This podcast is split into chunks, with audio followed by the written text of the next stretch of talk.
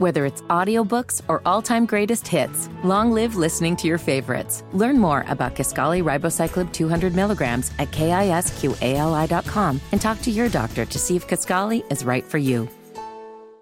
It's Sybil Wilkes with what you need to know. Today is Tuesday, September 26, 2023. Number one.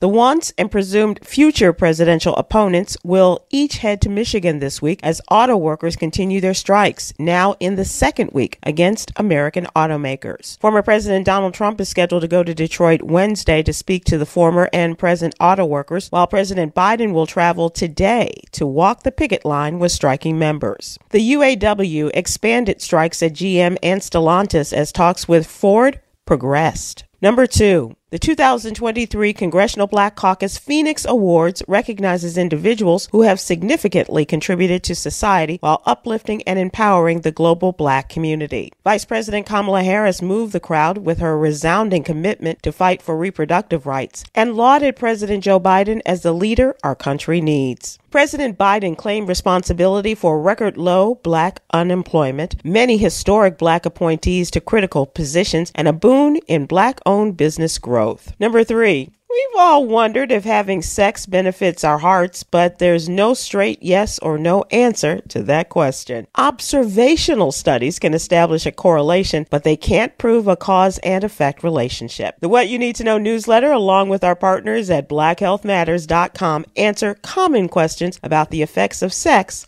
on heart health. Number four, on September 19th, a Virginia judge approved an $8.5 million settlement for the family of Irvo Otieno in their lawsuit against the Commonwealth of Virginia, Henrico County, and the Henrico County Sheriff. Irvo Otieno was a 28 year old black man who was having a mental health crisis when he died at a mental health facility. Police pinned him to the ground in handcuffs and leg irons. A medical examiner determined that Otieno died from asphyxiation and his death was ruled as a homicide. Number five, for young women, the dream of home ownership is taking center stage in their life goals. A recent survey conducted by Girl Guiding reveals 52% of young women between the ages of 7 and 21 aspire to become homeowners by the time they turn 30. Our celebrity CPA to the stars, Katrina M. Kraft, gives us a list of what young individuals should consider as they buy their first home in the What You Need to Know newsletter. Here's your daily inspiration from Yogi's Jewels. Having fun takes willingness